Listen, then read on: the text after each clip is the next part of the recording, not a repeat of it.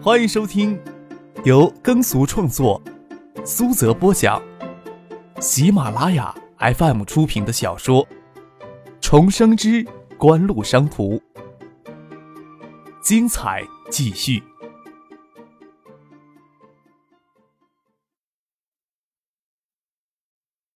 第七百六十七集。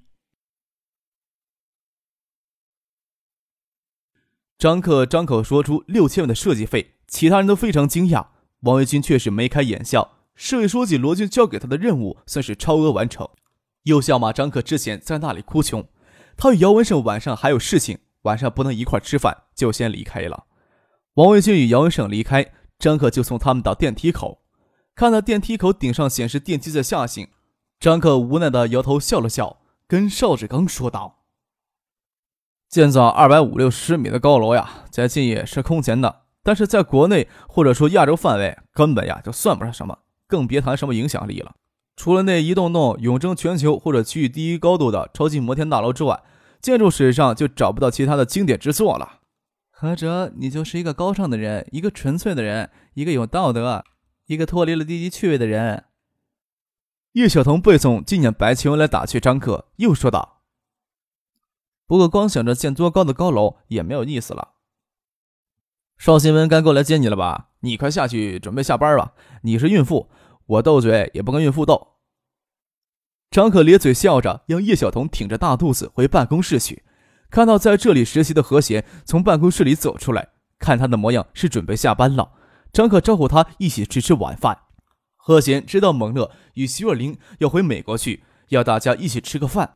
他又去将陈飞荣拉了出来。出了，出张克还要抓紧时间跟邵志刚多说两句话，不能让他将自己的意思给理解差了。说道：“上海浦东金茂大厦号称是中华第一高楼，投资五十亿刚刚建成，咱们可不能再建业比金茂大厦更高的建筑了。争这口气没有一点意思，争了呀也是伤筋动骨。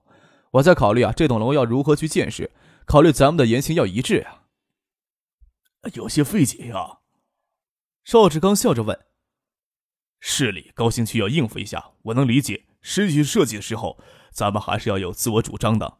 这个多少有些阳奉阴违啊，不知道怎么才能做到言行一致？还是说我理会错你的意思了？”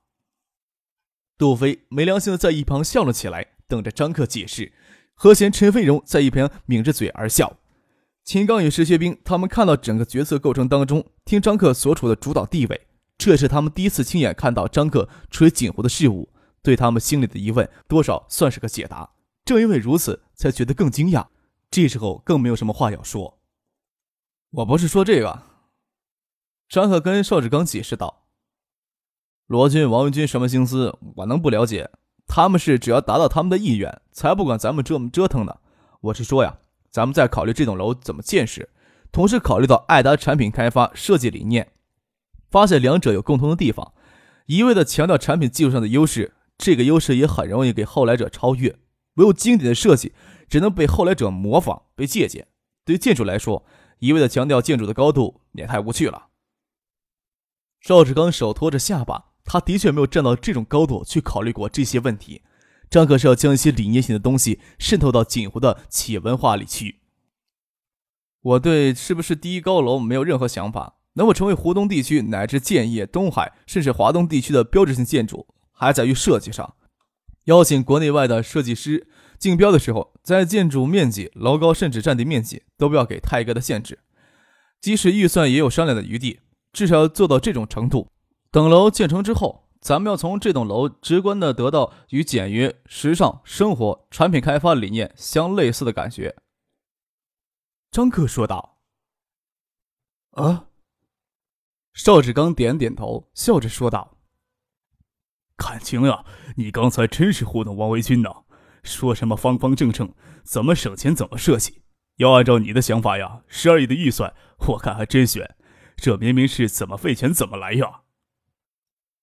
作为啊总部大厦，对锦湖内部的员工来说，总是有很多精神上的意义的。奢侈一些，总是有些意义的。”张克笑着说：“我呀，说了这么多。”你可别给我搞出来个 i 幺九造型设计方案，那样的话，我刚才那番话可就对你白说了。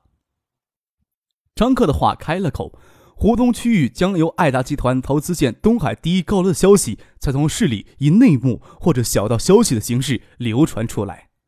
八四年所建的建业大酒店，是国内第一座真正意义上的摩天大厦，三十五层，一百一十八米高，让建人为之骄傲了十多年。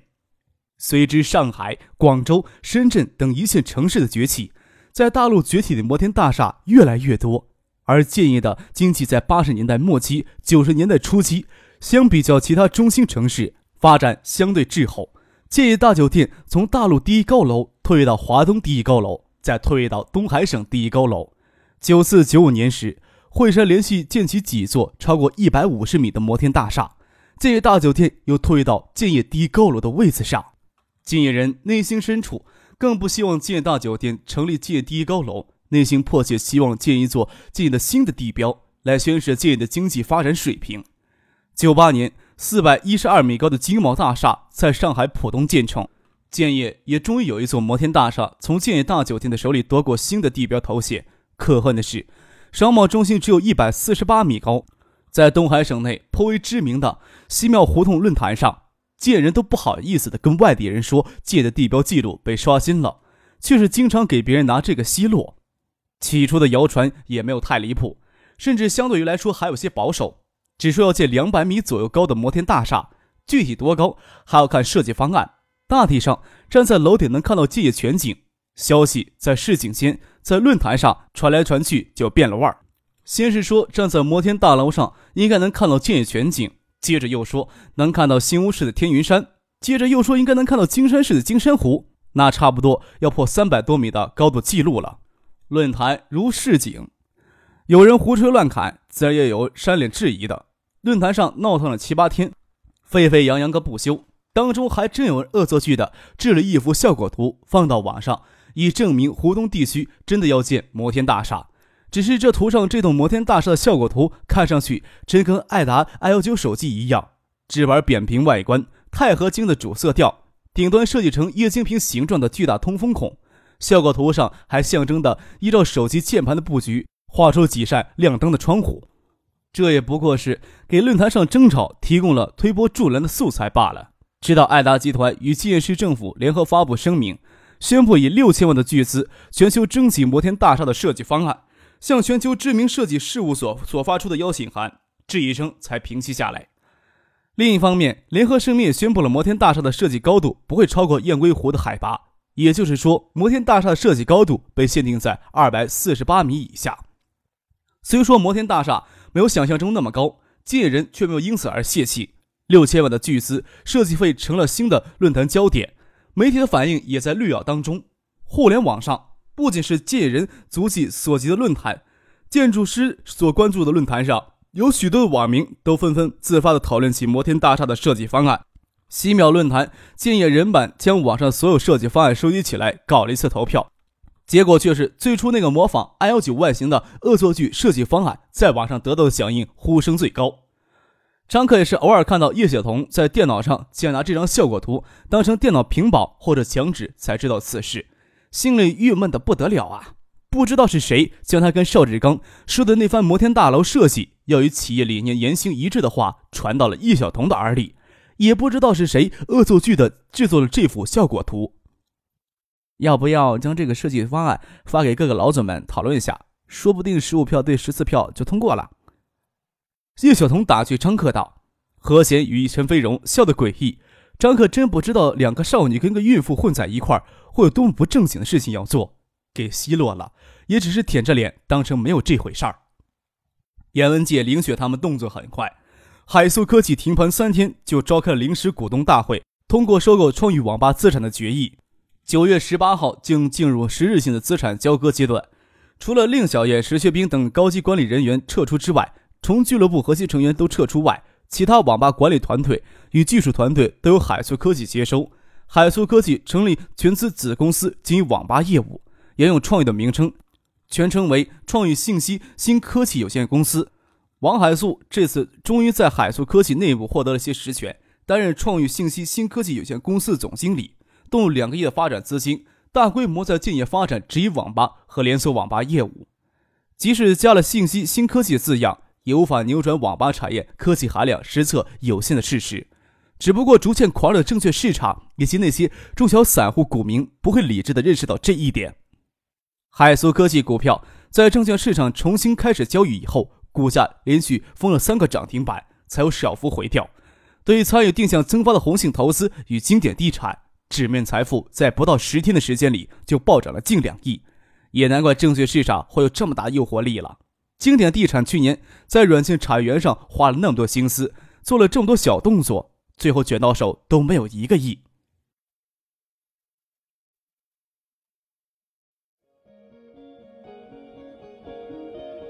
您正在收听的是由喜马拉雅 FM 出品的《重生之官路商途》。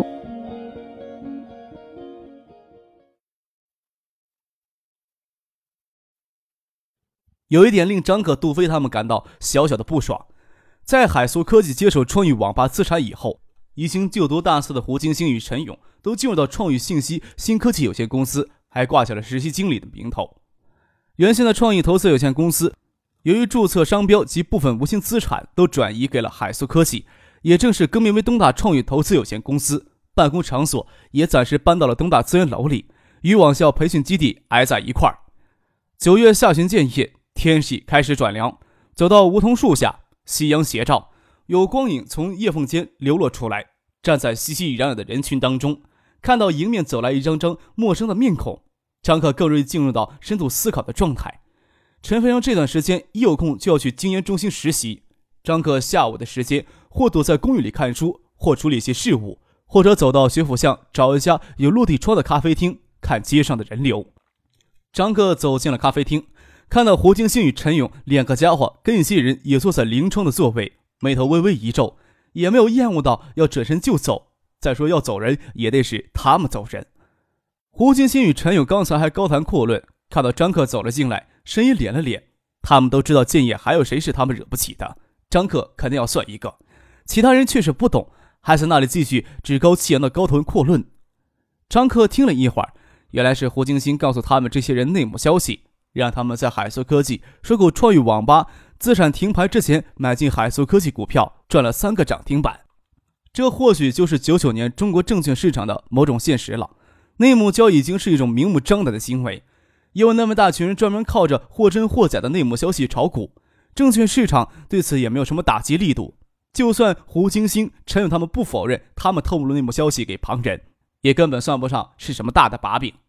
张可听他们在那里高谈阔论。也只当是喝咖啡的佐料。胡星星、陈勇虽然有些怵张克，但是心里还是有些不服气，也有心炫耀。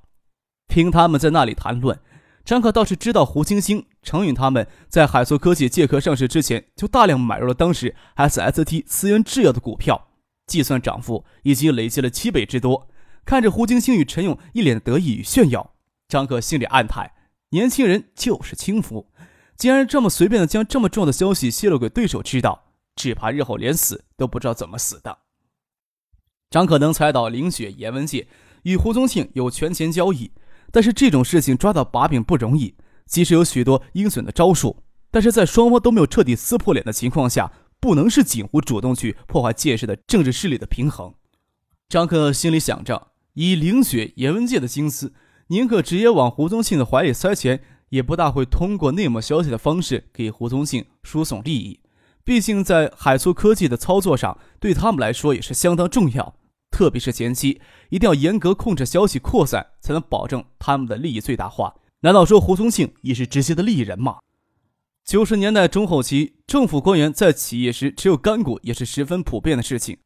要说胡宗庆在科技里持有干股，那应该是软件产业立项时，那时胡宗庆表现最为积极。肖明建呢？肖明建当时也是鼎力支持软件裁员立项的人，要查到证据也难。胡宗庆、肖明建也不可能直接将股权放到自己名下。张可眉头轻拧着，身子偏过来，看到胡金星胸前别着创意实习经理的名牌，想着胡金星会不会借机进入海硕科技或者经典地产或者红信系的企业工作呢？他们在通过种种手段，将实际上归功于胡宗庆所有的股权逐步转移到胡金星的名下呢？喝过了咖啡，离开了咖啡厅，送他去机场的轿车早就在这里等候。看着街上行人诧异的看着自己钻进奔驰车，张克心想，自己是不是应该换一辆普通人不熟悉的玛莎拉蒂四门轿车呢？香港大学中秋与国庆节都有一天的假期，加上双休，虽然不比内地的黄金周七天长假，也算是相当不错了。唐信赶回来颇为麻烦。再说，江黛儿首个个人演唱会也将在国庆期间在香港开唱，张克便赶到了香港与唐信会合。只可惜陈飞荣要回海州，不能跟他一块去香港。六点钟从建业起飞，抵达香港后办理出境手续，已经快九点钟了。由于叶剑兵隔天要飞往金山，张克与唐静从机场出来就直接赶到港岛浅水湾的影湾园与叶剑兵见面。孙尚香住所一直都在影湾园的高级公寓里。张克与唐静赶过去，直接赶到了尹万元的私人会所找他们。在那里也不止叶剑兵、孙尚香两个人，许巍、江黛儿与他母亲都住在尹万元的高级公寓里。在张克与唐静赶来之前，他们也在会所里喝酒聊天。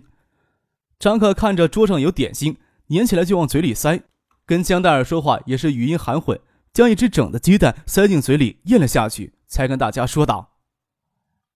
今天啊，东方商务舱提供的晚餐跟狗食一样，也难为父亲将我那份也吃下去了，我呀都快饿挂了。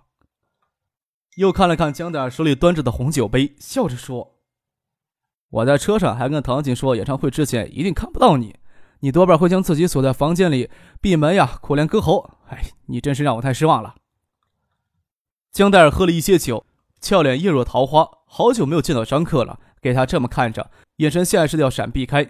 本来是要在录音棚里练歌的，听到这家伙要来，才坚持的给拉了过来喝酒，只是温婉而笑，没有吭声。